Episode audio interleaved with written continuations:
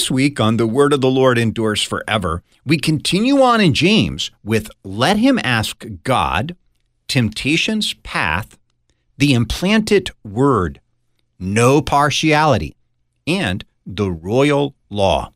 Join me, Pastor Will Weedon, for The Word of the Lord Endures Forever, your daily 15 minute verse by verse Bible study on demand. Listen at thewordendures.org or your favorite podcast provider.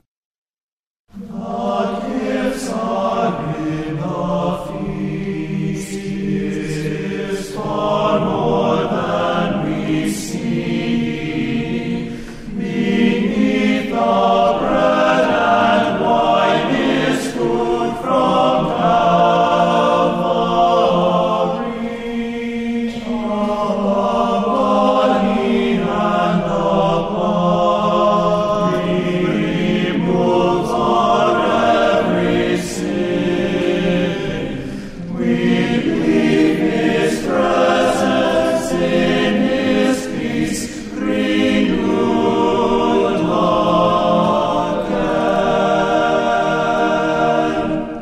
Stanza 5 of the hymn, The Gifts Christ Freely Gives, speaking there about the Lord's Supper. Beneath the bread and wine is food from Calvary, the body and the blood remove our every sin.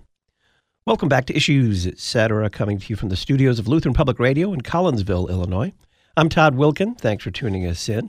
It's time for part two of our series on the divine service. Dr. Arthur Just joins us. He's seasonal pastor at Grace Lutheran Church in Naples, Florida professor of New Testament at Concordia Theological Seminary, Fort Wayne, Indiana, and author of the two volume Concordia Commentary on Luke and the book Heaven on Earth The Gifts of Christ in the Divine Service. Dr. Just, welcome back. Good to be with you again, Todd, to talk about the worship of our church. You said in the first part of our conversation that the historic liturgy is rooted in the Jewish synagogue service. Take us into those connections. The Jewish synagogue service was really a service of word, prayer, and song. So, in many ways, it was very much like our what we would call matins or vespers or one of our prayer services. But the way they read scripture in the synagogue was formative for the way Christians did. And as I mentioned last week, they would begin with the most important books. They would do a reading from one of the five books of the Pentateuch Genesis or Leviticus, Numbers, Deuteronomy, Exodus, of course, as well. And then they would read from the prophets and they would pick a prophet that would serve as a commentary on the Pentateuch, on the Torah. And then, if necessary or if possible or if helpful, they would read from the historical books. And then what they would do between each reading, so after the reading from the Torah, they would take a time out, so to speak, a time of really meditation and contemplation, and they would sing a psalm. And the theme of that psalm would kind of point to the to the reading. And so you'd have a chance to kind of reflect on that. And the same would be true after the prophets. They would also sing another psalm. And what happens in the synagogue liturgy is you kind of use that principle of interpretation that scripture interprets scripture. Now, what Christians did was they took that kind of same sense of order, but they just, they kind of flipped it around. So instead of starting with the most important, they ended with the most important, the gospel. So they would lead into the gospel. So they would have an Old Testament reading, then a psalm, then an epistle, and then a psalm with the Alleluia, because this is now the voice of Jesus, and then the gospel reading. So, really, the way we read scripture comes right out of the synagogue liturgy with, you know, obviously a slight adaptation. And that, I think that's the important thing to recognize about Christian worship is that there is a foundation, there's a, a sense of being taken out of Jewish worship, yet changed somewhat because of the Christ event, that now it's Christian worship, not Jewish worship. So it's not exactly the same, but it has now been adapted to the fact that we are in the post Pentecost period. You talk about Jesus' table fellowship. What is it, and how does it, as we find it there in the Gospels, shape the historic liturgy? Well, the table fellowship of Jesus was not anything he invented, it's something that he inherited. And what's so interesting about this, Todd, is that the table fellowship for the Jews and the table fellowship for the Hellenistic world, the, the pagan world, so to speak, was not really that much different, except obviously the content was different. But what table fellowship meant in the time of Jesus, and in many ways, you could trace this back into the Old Testament, that one of the most fundamental ways in which God showed his intimate relationship with people was at a table. For example, the Passover, or even with the sacrifices that you see in the Old Testament, when they would sacrifice something, they would always eat it afterwards. So there was always a meal afterwards. But with Jesus, and these would be the Jewish meals, really the Passover being sort of the foundation of it, there would always be teaching first that sort of created a sense of unity and fellowship within the community that was gathered at the table. And then the eating of the meal, which was in a way, the culmination or the expression of that kind of fellowship, unity, intimacy that was created through the teaching. Now, this is true of the Greek symposium meals as well. Today, in our culture, when we go to a banquet, we always have an after dinner speaker after the banquet. Well, in the ancient world, they had the banquet speaker first. And that was true of the Greek symposium meals.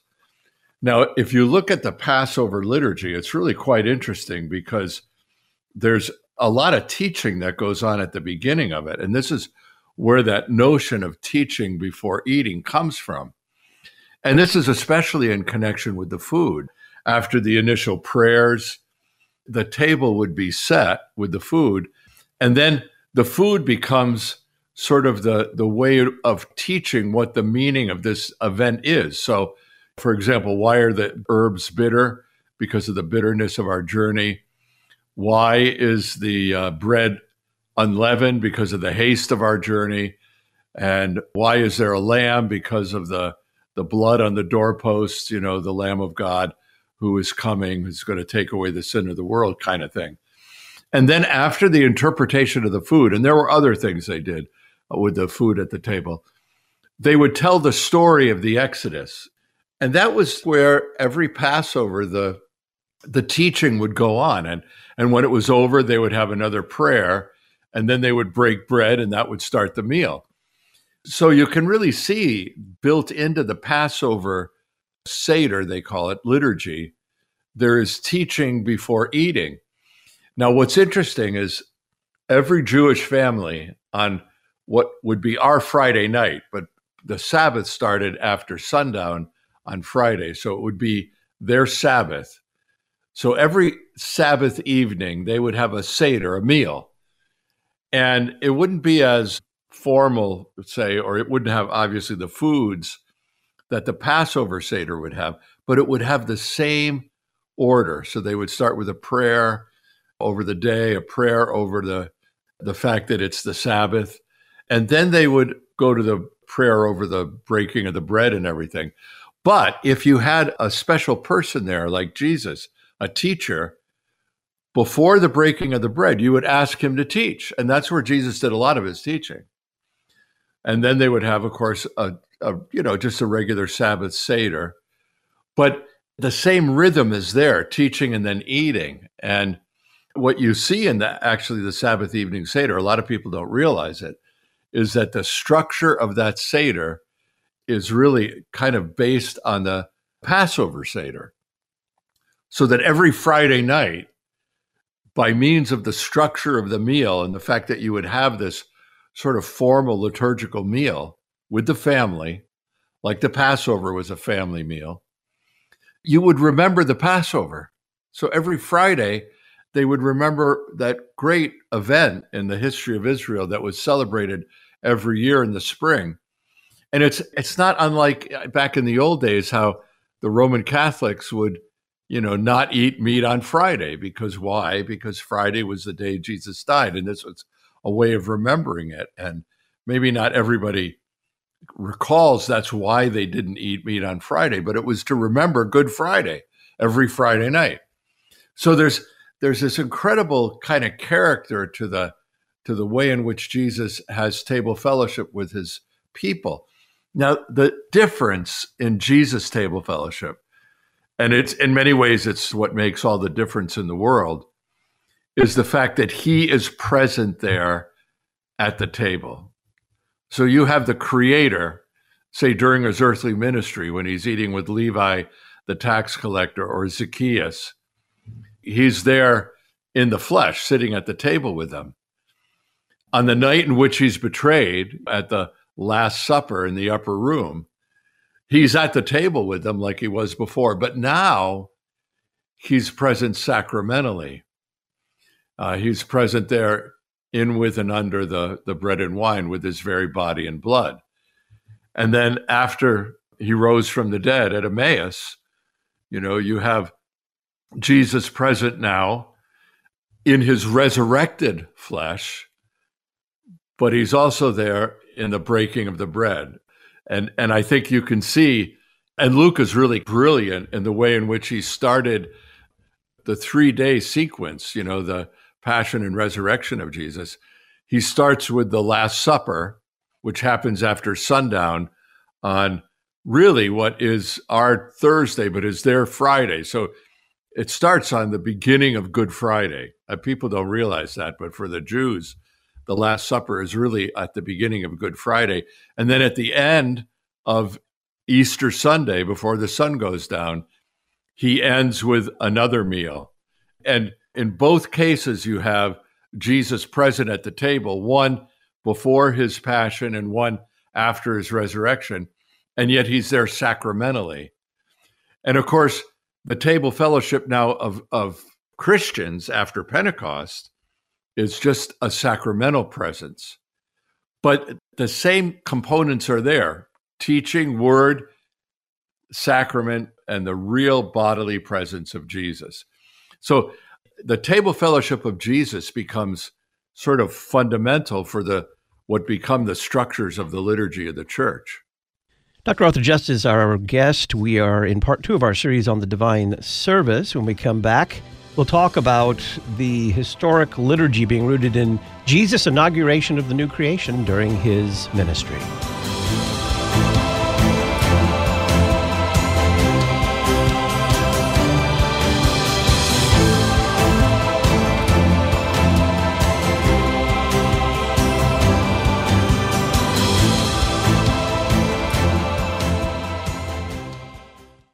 What does it mean to inwardly digest God's Word? Find out in Pastor Will Weedon's column in the latest Issues Etc. journal. We'll send it to you for free. Just click the red journal subscription button in the right hand column at issuesetc.org. In the Wittenberg Trail feature, Dr. John Warwick Montgomery tells his story of finding confessional Lutheranism to be the most scripturally faithful theology.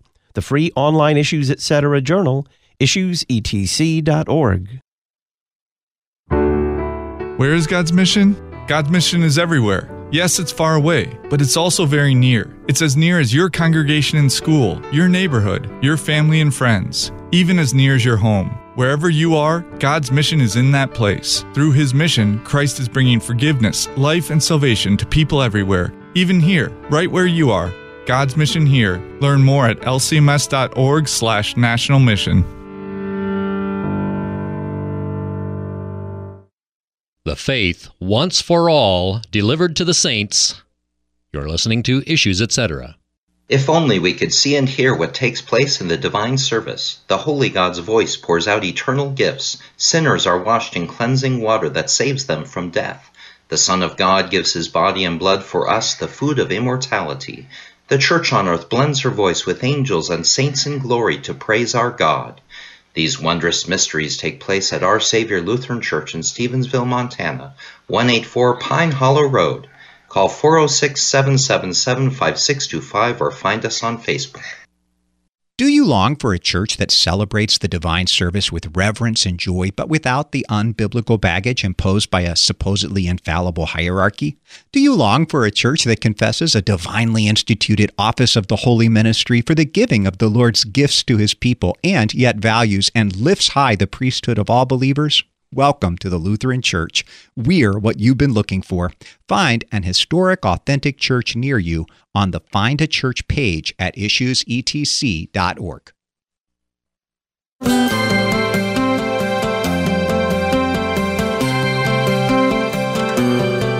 Welcome back to Issues Etc. I'm Todd Wilken. It's our series on the historic liturgy with Dr. Arthur Just of Concordia Theological Seminary, Fort Wayne, Indiana. Dr. Just, how is the historic liturgy rooted in what you call Jesus' inauguration of the new creation during his ministry? Yeah, it's such an important part of understanding how our historic liturgy does flow out of what Jesus did. I th- you have to go to the first sermon that he preaches in Luke's gospel, which happens to be in his hometown of Nazareth. And it's there that he, uh, for the really in, in Luke, the first time he he preaches what I would call the the new creation on the basis of Isaiah 61. And and there he is in the synagogue, and as a visiting rabbi, he would be invited to uh, read the scriptures and then interpret it. And so he chooses Isaiah 61, and he also quotes a little bit of Isaiah 58 as well. But when he says, The Spirit of the Lord is upon me, because he's anointed me to preach good news to the poor, to proclaim liberty to the captives, to set at liberty those who are oppressed, and to proclaim the acceptable year of the Lord. There are two components to that that he's he's talking about. The reason why he came. One is preaching, and it's interesting that three of the verbs there, three of the infinitives, have to do with preaching. That's the number one thing that he is. Jesus is a preacher slash teacher. And for Jesus, they amount to the same thing. So he comes to announce something, and his proclamation is, is such that because he is the creator who has come to his creation, his word, like the word in Genesis, that out of nothing brings about the creation, his word has the power to do what it says. In other words, his word has the power to create reality.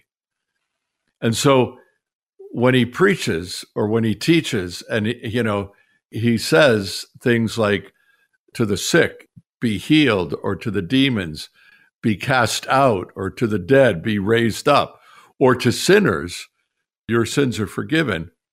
That word has the power to do what it says. So people who are sick are healed, demons flee away, sins are forgiven. And those miracles are part and parcel of what he comes to do. He comes as a teacher and as a performer of miracles. He, he fills a pattern from the Old Testament of the prophets who themselves were teachers, preachers, and miracle workers. And those miracles are, are so important. I mean, I, I, know growing up, you know, we were taught not to really believe the miracles, to doubt the miracles that we live in an enlightened age. Nobody believes in miracles anymore, but they are so important because, I mean, they, they clearly testify that Jesus is the Son of God, but also they testify that already now the Creator has returned to his creation to set it free from its bondage. That's what the new creation is. Jesus deals with four kinds of bondage. I've already mentioned them, but they're sickness, demon possession, sin, and death. And because of the fall of sin, we've all been infected with this virus. The creation has been infected with this virus, and we are in bondage to these things. And what Jesus does by means of his word and then his, for example, his healing touch, he sets people free. Now, it's my claim that that word conforms to the liturgy of the word and that the new miracles today are the sacraments. Because if you go with the definition that a miracle at the time of Jesus was the creator come to his creation to set it free, that's what Jesus does in the in the sacraments. In holy baptism, the creator Jesus is present there by means of water, word, and spirit to set us free from our bondage to Satan, bring us into the, the kingdom of God, to bring us out of the darkness of Satan into the light of Christ, to bring us out of bondage, our slavery, into that freedom that we have in Jesus. He makes us eternal beings. I mean, that's a miracle. And then in the Lord's Supper, in with and under bread and wine, the Creator comes to us with his very body and blood. It's a miracle. And what does he do? He sets us free by forgiving us our sins, by releasing us from the bondage of our sins. So that that prophetic pattern going back to the Old Testament that John the Baptist is part of, you know, he preaches a baptism of repentance into the forgiveness of sins and his miracle is the actual baptism itself. And then Jesus comes and does the same thing. And what does Jesus do with the 12? And in Luke, Luke 10, the 70, he sends them out to preach the kingdom and to heal. So, in a sense, he sends them out to do word and sacrament ministry. And so they continue this prophetic pattern of Jesus. And when, you know, at Emmaus, for example, I mean, that's the, the kind of the culminating story. Jesus teaches on the road. He opens up the scriptures to them. He reveals how the entire Old Testament is Christological. And their hearts burn, but they don't see him yet. They have burning hearts. But then he opens their eyes in the breaking of the bread in the sacrament. And there you can see word, the teaching on the road, and sacrament. And the last line of the Emmaus story that they did an exegesis of the things on the road and how he was known to them in the breaking of the bread. And I, in, in my in my thesis, my doctoral thesis, and in the commentary on Luke, I claim that those are the two structures of the liturgy: part of Jesus' table fellowship, but part of this ministry of the new creation. And so, what we do today in our liturgy is we have table fellowship with God through the real presence of Jesus Christ in word and sacrament. And we continue this miracle of the the new creation being present by hearing this performative word preached by our pastors where sins are forgiven. And then the, the celebration of the Lord's Supper, which is that new miracle of the new creation. And so we now, eh, as pastors, continue the pattern of the prophets, John the Baptist, Jesus, the apostles, and then the 70. And we're going to continue that until Jesus comes again. So there are all these images, and actually, they're even more than images. They're these realities in the ministry of Jesus that form the foundation for our what we call the historic liturgy, the liturgy of word and sacrament. How is the destruction of the temple predicted by Jesus a liturgical Rubicon of sorts for the church? Well, it it demonstrates that all the sacrificial system, everything that they did in the temple that pointed to the blood of the lamb, that once that blood is shed on Calvary and the temple curtain is torn asunder, that for all intents and purposes, there really is no reason anymore for the sacrificial system in the temple. And it, in a sense, it shows the transition from the blood of bulls and goats that points to the Messiah to the very blood of Jesus now that is the, the fulfillment of all that blood and is now the foundation for New Testament worship. Now, the entire book of Hebrews is, in a sense, about this very reality. And when it says in Hebrews, there is no forgiveness of sins without the shedding of blood, it shows us that now the shedding of blood that it's referring to is the shedding of the blood of the Messiah on the cross of Calvary, and that that proclamation of the gospel, where hearers in their ears have Christ present for them, and then the very eating and drinking of the body and blood of Christ, that this is now the, the liturgical structures of the divine service, the historic liturgy, or what some people call the great tradition. It's part two of our series on the divine service with Dr. Arthur Just, professor of New Testament at Concordia Theological Seminary, Fort Wayne, Indiana, where they form servants in Jesus Christ who teach the faithful, reach the lost, and care for all. Learn about studying for the vocations of pastor or deaconess at ctsfw.edu or by calling 1 800 481 2155, Concordia Theological Seminary, Fort Wayne, Indiana.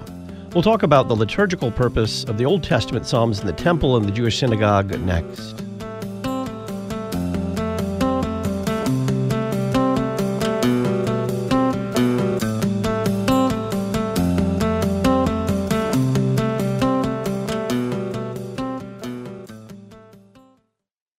Week on The Word of the Lord Endures Forever, we continue on in James with Let Him Ask God, Temptation's Path, the Implanted Word, No Partiality, and the Royal Law. Join me, Pastor Will Weedon, for The Word of the Lord Endures Forever, your daily 15 minute verse by verse Bible study on demand. Listen at thewordendures.org or your favorite podcast provider. How did God address the Gentile nations through the prophet Isaiah? What is God's message to his own people regarding both judgment and consolation? And how does Isaiah's divine message apply to us today? Find out in the new Concordia commentary on Isaiah, chapters 13 through 27. Learn more at issuesetc.org or by calling Concordia Publishing House 1 800 325 3040 the Issues Etc. Book of the Month for February, the Concordia Commentary on Isaiah 13 through 27. Psalm 144 1 Blessed be the Lord my rock, who trains my hands for war and my fingers for battle. Those serving in the armed forces want LCMS chaplains. We need courageous pastors to bring the gospel and sacraments to those protecting our nation, along with wise counsel and the peace found only in Christ Jesus. If you are between the age of 26 and 43 and have a heart for ministry in the armed forces, call 314 996 1337 or email lcmschaps at lcms.org. Memoria Press's award winning Latin programs have successfully taught hundreds of thousands of students across the world. Their easy to use, step by step Latin curriculum provides students with an academic vocabulary, a mastery of English grammar, and strong critical thinking skills. If you're interested in learning more, visit them at memoriapress.com and use the coupon code LPR24 at checkout. Memoria Press, saving Western civilization one student at a time. Theology for blue collar, white collar, and clerical collar. You're listening to Issues, etc. Death for millions of years? This is Ken Ham inviting you to visit the Creation Museum in northern Kentucky. This week, we're seeing that creation and evolution don't mix. And here's a big reason why. According to evolution, death has always been around. As long as there's been life, there's been death. Actually, it's only because of millions of years of death that we evolved. You can't separate evolution and death. But the Bible teaches that God created a perfect world and that death is the punishment for sin. Adam and Eve sinned against God and brought death into creation. When Christians add evolution into the Bible, they're adding millions of years of death and disease before sin. Evolution and the Bible absolutely contradict each other. Explore the history in God's Word when you visit our world class creation museum in Northern Kentucky. Plan your visit at AnswersRadio.com.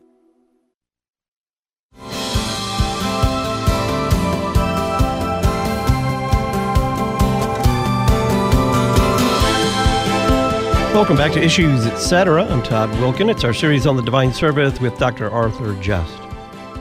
Dr. Just, what was the liturgical purpose of the Old Testament Psalms in the temple and the Jewish synagogue? Well, they provided the hymn book for the Jews, and they provided some of the themes that you will see, for example, for each day there were psalms that were associated in the temple, for example, with each day of the week. For example, on Sunday it was Psalm 24, Monday Psalm 48, Tuesday Psalm 82, etc. And so there would be sort of these themes that would be defining of the day. We mentioned already in the synagogue liturgy how the Psalms would be sung between the lessons, but they were also sung at other times where there were parts of the Psalms that were sung oftentimes in conjunction with a uh, what we would call like a hymn text or a combination of another part of the scriptures, like the Sanctus, which is Isaiah 6 and Psalm 118. So that they provided sort of the backbone for the, the singing of the praise of God because of the presence of God. And one of the, the things that I've always loved about the Jewish use of the Psalms is that they were always sung.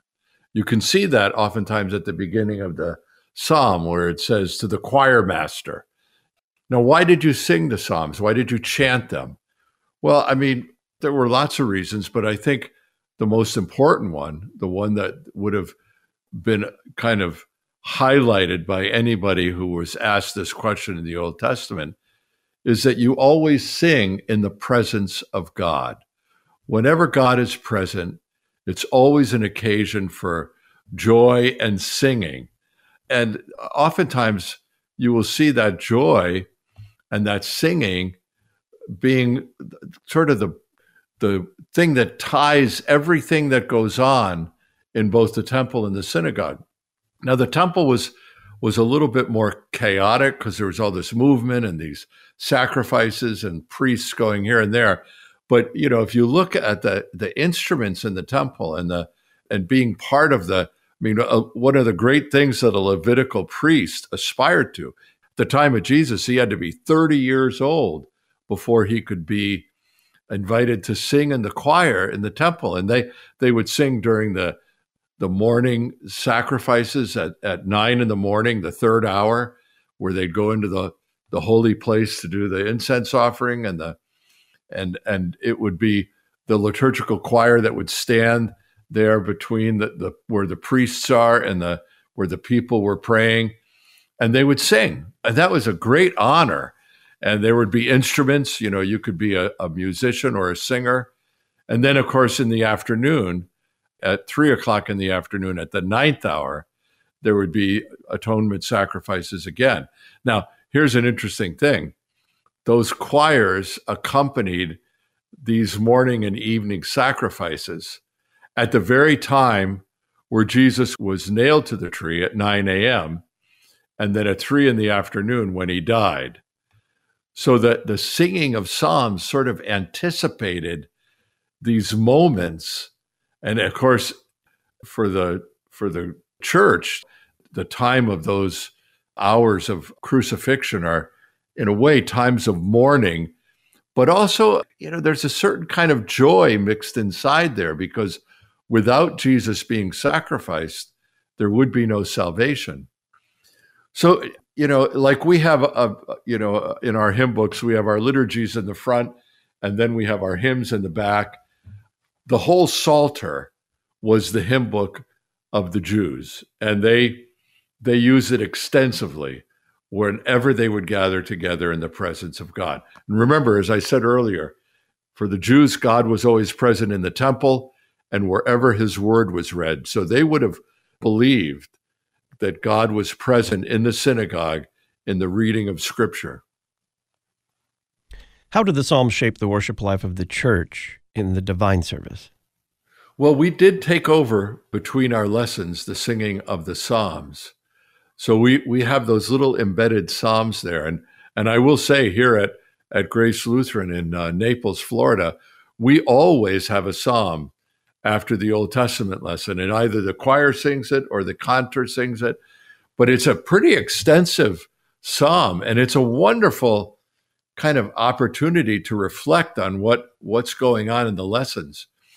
But whenever there was movement in the church, for example, in the entrance rite, once the churches got large enough that you had to, you know, move people into the church and up to, into the altar, the pastors and all who would be serving. As people would move, they would sing psalms. And they would they would sing them in such a way that it was very rhythmic, so that it would be kind of a verse or two and then an antiphon and then a verse or two and then an antiphon and that the choir would do the, the singing of the verses and then the people would they would learn these antiphons and they would sing. And so there would be this rhythmic back and forth between choir and people. And it, it created an incredible sense of unity. Rhythm always creates unity. And when you do it long enough and sometimes they would do this for 15 minutes, even a half hour. And then, of course, they would do this also before the setting of the table, before the Lord's Supper. They'd be bringing in the bread and the wine, and they'd be singing psalms as they came in. And then, you know, after a while, certain psalms were designated for certain points, or when there's a church year, certain psalms were more important than others. And then, of course, when they distributed the sacrament, they would sing psalms. So Psalms in the Christian church early on were sung extensively. We have a, a kind of a glimpse of that, for example, where one of the, the favorite Psalms that we sing is Psalm 51, the offertory before the liturgy of the Lord's Supper. Create in me a clean heart, O God, and renew a right spirit within me. That's just an example of how certain Psalms get associated with certain times. But the, the Psalter was the original hymn book for Christians. Then they begin to write their own hymns, and you begin to see that. And it was slow, but I mean, they would more and more they would write hymns that would replace the Psalter or be in addition to the Psalter. But throughout the divine service, the Psalms were sung. Then, of course, in the evening and morning prayer, Psalms were crucial as part of the canticles and then later on, of course, we begin to see canticles like in the morning, you'd sing the Benedictus, in the evening, the Magnificat, things like that. But these are also biblical hymns, both of which, of course, come out of the first chapter of Luke's Gospel. Tell us about the daily offices. Well, the daily offices were prayer services, and they were prayer services that were centered in the reading of the Word of God.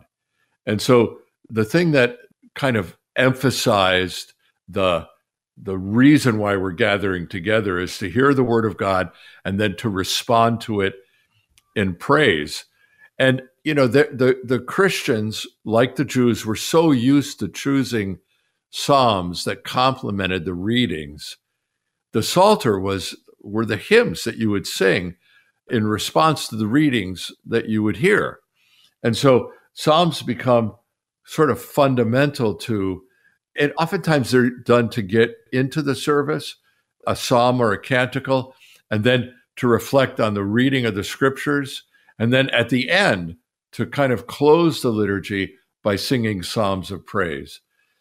And you can see, I mean, you, you go into any hymnal today and you'll see that there are psalms that are associated with morning and evening.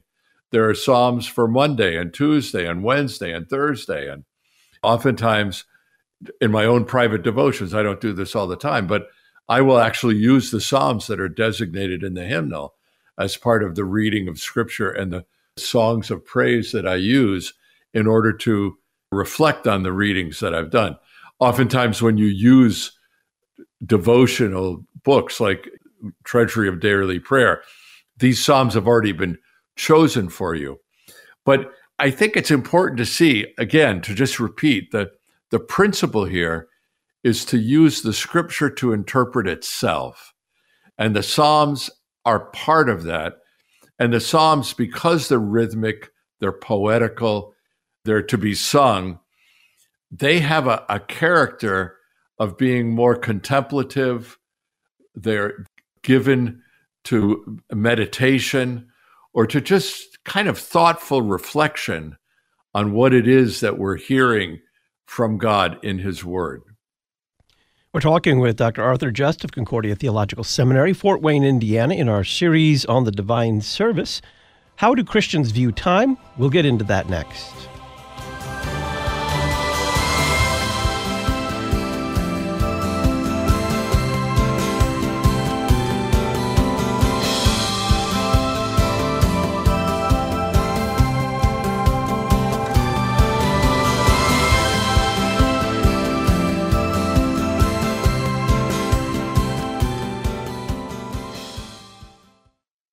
Can support the worldwide outreach of issues, etc. by purchasing a cell phone case from Crossway, crossweh.com slash LPR. You'll find cell phone cases for issues, etc., Lutheran Public Radio, The Word of the Lord Endures Forever, and Luther's Seal with the Reformation Solas, crossweh.com slash LPR. A percentage of your purchase will support issues, etc., crossweh.com slash LPR. This month marks the 50th anniversary of the walkout of faculty and staff from the Concordia Seminary St. Louis campus in 1974. If you've ever wondered about Seminex or the walkout and what they were all about, now's your chance to learn more. Pick up the February issue of the Lutheran Witness. You can purchase that at CPH. Visit cph.org slash witness or learn more at our website, witness.lcms.org. The Lutheran Witness, helping you interpret the world from a Lutheran perspective. Sacramental, historical, liturgical. You're listening to Issues, etc. For your next family vacation, consider our beach house. A charming three bedroom vacation rental on beautiful Siesta Key. Just off Sarasota, Florida, Siesta Key Beach, consistently voted America's best, is just 100 steps away. Whether you're watching the sunset over the Gulf of Mexico or frolicking in the warm surf, you and your family will fall in love with Siesta Key. Check us out at siestakeyrentalgenie.com or call Virginia at 941 266 1858.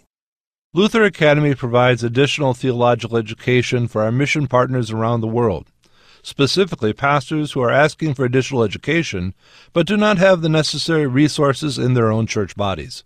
By donating to Luther Academy today, you will be supplying food, housing, books, professors, and travel for Lutheran pastors who attend our conferences. To learn more about Luther Academy and how you can donate today, visit lutheracademy.com lutheracademy.com.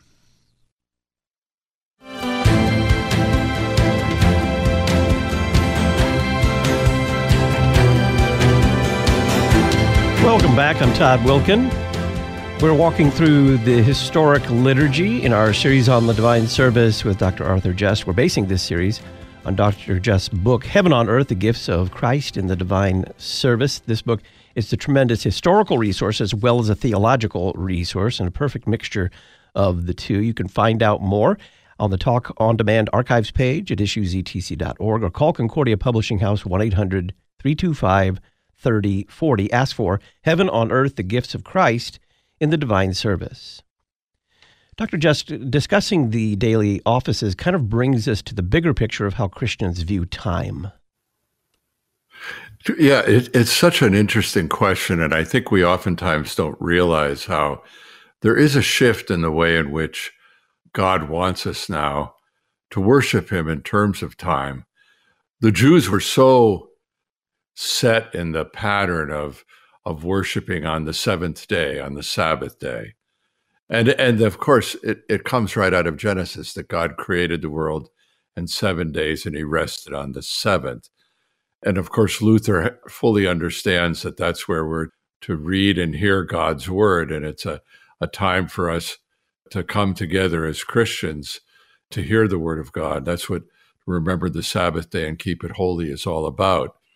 But there is something now that changes with the resurrection of Jesus on the first day of what we might call the second week. That when you're counting days and Jesus he dies on Good Friday, which is, in a sense, the end of that sixth day in which there is no evening. When the darkness falls on Good Friday, that's sort of the end of that sixth day. And then Jesus, of course, takes his Sabbath rest in the tomb, kind of bringing the Sabbath and its meaning for the Jews to an end. Because on the first day of the week, which, if you're counting, is the eighth day, the eternal day, he rises from the dead to show us now that this is the day in which we are to worship. Now, Luther had a wonderful commentary on this when he was talking about the circumcision of John. I have a, a citation of it in the commentary in connection with the circumcision of John at the end of, of Luke chapter one. But he Luther talks about the eighth day as the eternal day, in which there are no more days counted. And I think that's important to remember that when once Christ rises from the dead, we are in eternity. We really don't mark time the way we used to because the eternal one has come, he has given up his life, he's risen from the dead and and so we now live in this eternal existence even though the reality of our day-to-day life is that we are still on a 24-hour clock and we have the days of the week, etc. What's a great illustration of this is at the end of Luke's gospel. And, and I had to puzzle this out when I was working on Luke 24. Luke is one of the most precise of the evangelists in marking time. And five, there are five time references to the first day of the week, you know, or the third day in the Emmaus story. Five times it's referred to. So we really know what day it is. And it's at the end of that day when he opens their eyes in the breaking of the bread. What's so fascinating is that it says that Jesus returned in that hour. So this is right at the end of the day of resurrection, the first day of the week, or the third day, if you're counting one, two, three. So in that hour, he returns, the disciples, excuse me, return to Jerusalem and recount what happened. And then after that, in the in the rest of Luke 24, the rest of the gospel, there are no more time references. And you're kind of like sitting back and saying, What? There are all these time references before, and now they stop. And it looks as if when he meets them in the upper room and he, he eats broiled fish in front of them, or when he he gives them his last teaching about, you know, his passion, resurrection, and and how it's going to go on now in the preaching of the church, or even the ascension, that all looks as if it's on the first day of the week. But it's not, obviously, because in Acts it says the ascension is 40 days later. So what's Luke doing there? Luke is telling us that once the first day of the week ends, the day of the resurrection, the eighth day, and bread is broken and eyes are opened, there's no reason now to calibrate time. We are in the eternal day, and we now live in that day until he comes again in glory. And that's how Christians understood the rhythm of their life. It was from Sunday to Sunday. Sunday was always the eighth day. This was the breaking in of eternity. And that was the big day for them. They didn't have historical days until after Constantine, 300 years later. They had the Pascha. They would have Epiphany, perhaps, maybe even Pentecost. But the Pascha was really the main one, but Sunday was the big day, and that was the day that was so important for them. And it, it was a kind of an eighth day theology, like circumcision on the eighth day, or eight people who were on the ark, which was the reconstitution of humanity, or the fact that the number eight is is significant for Christians in the the eight sides of the baptismal font, as we mentioned before. But then you have kind of this this gradual seeping in of history and the life of Christ, and we get the church year where we're we're beginning to develop seasons and specific feast days, and we follow the life of Christ with you know Advent and Christmas, Epiphany, Lent, Easter, and then after Pentecost, the entire Pentecost season. But all of that is later, and so you have this blending of kind of eternal time with historical time. And we still live in that. I think recently we've been more sort of captive to the historical time, but more and more now, people are recognize how important Sunday, the eighth day, is for their worship. What was Jesus' Sabbath theology? Well, his Sabbath theology is that the reason for the Sabbath is to bring about this new creation. And when Jesus, the creator, comes to his creation, that's why he heals on the Sabbath, because he is, in a sense, demonstrating, even on the Sabbath, which is a day of rest, that really what the Sabbath is looking to is that eternal rest, where we are eternally healed, where we are eternally resting in the peace and the the presence of God, and that he has come to inaugurate that. And he does it by demonstrating it and setting people free on the Sabbath. So there's this wonderful passage from John My Father is working and I am working still. And they're doing this on the Sabbath. That, that statement is made in connection with criticism of Jesus that he is working on the Sabbath. And Jesus is saying to them, the work of the Sabbath is to bring about this new creation that I have come to bring. And that that new creation will be released, so to speak, into the world when I rise from the dead on the third day and I show people in my hands and in my side and in my feet that I have conquered death with my death, that I have brought in this new creation by dying and rising again for the life of the world. Is this why in Jesus' ministry the Sabbath is such an enormous subject, usually raised by his critics, that he does not properly observe it? Is that part of the reason? Yeah, I do. I think so. I think I think Jesus understands that he has come to, in a sense, redraw the boundaries of all the, the laws that the Jews observed in terms of himself. And I mean, that includes like the purity laws. You know, he's now the, the pure one, the holiness laws. You know, there's the Holy of Holies, but he's now the Holy One of God.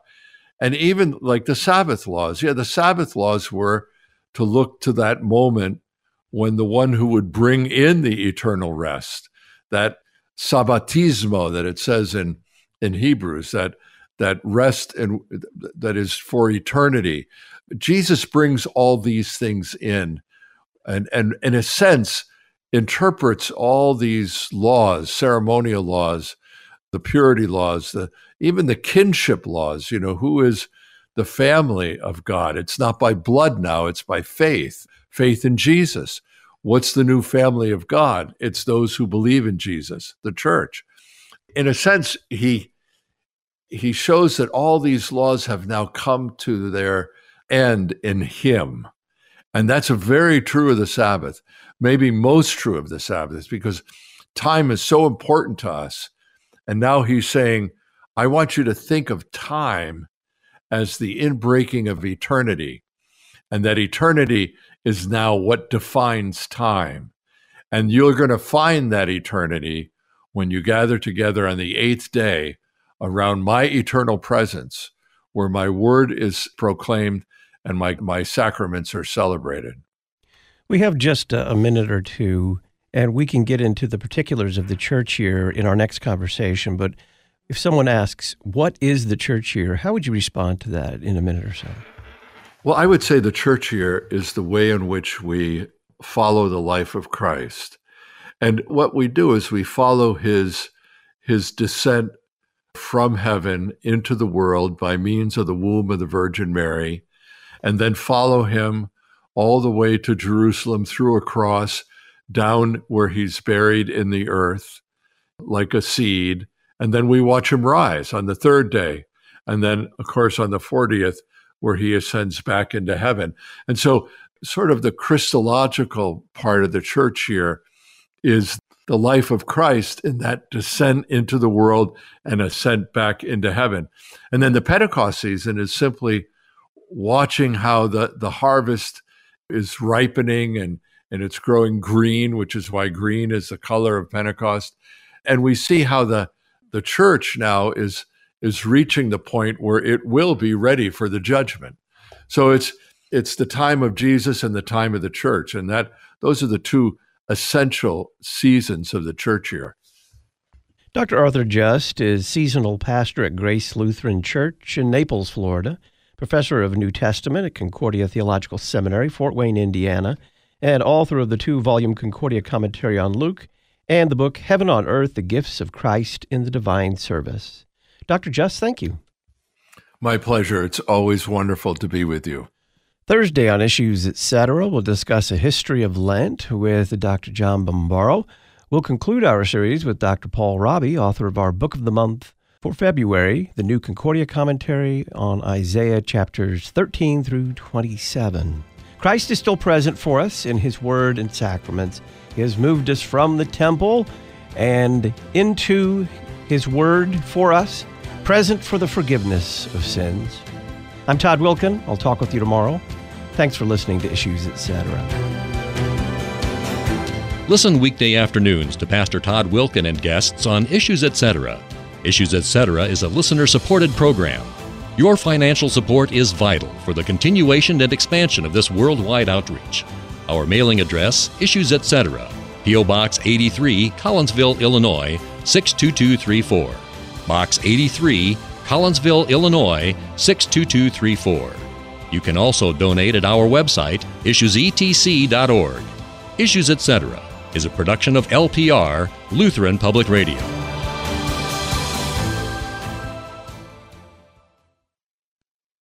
Would you like to learn about the Reformation theology you hear on issues, etc.? We'll send you a pamphlet of Luther's Small Catechism for free. It contains the biblical teachings on the Ten Commandments, the Apostles' Creed, the Lord's Prayer, baptism, the Lord's Supper, and confession and absolution. Order your free copy of Luther's Small Catechism today. Just send your name and mailing address to talkback at issuesetc.org. College Preparation Station in Maryville, Illinois offers ACT, SAT, and PSAT test prep, scholarship application classes, college and career counseling, and more. Hi, this is Lori Konski, President of College Preparation Station. We have helped our students obtain more than $7 million in tuition scholarships in 12 years. Find out more at cpsprep.com. Let us help you create a vision and find your future. The College Preparation Station in Maryville, Illinois cpsprep.com. This is Pastor Tyler Arnold of Village Lutheran Church in Ladue, Missouri. The Saints at Village are proud to be an Issues Etc. congregational sponsor. If you are in the St. Louis area, join us for the divine service at 8:15 or 10:45 a.m., Bible study and Sunday school at 9:30 a.m. as we receive Christ's promise of salvation and forgiveness through word and sacrament. You can find us at villagelutheranchurch.org. Village Lutheran in St. Louis welcomes you.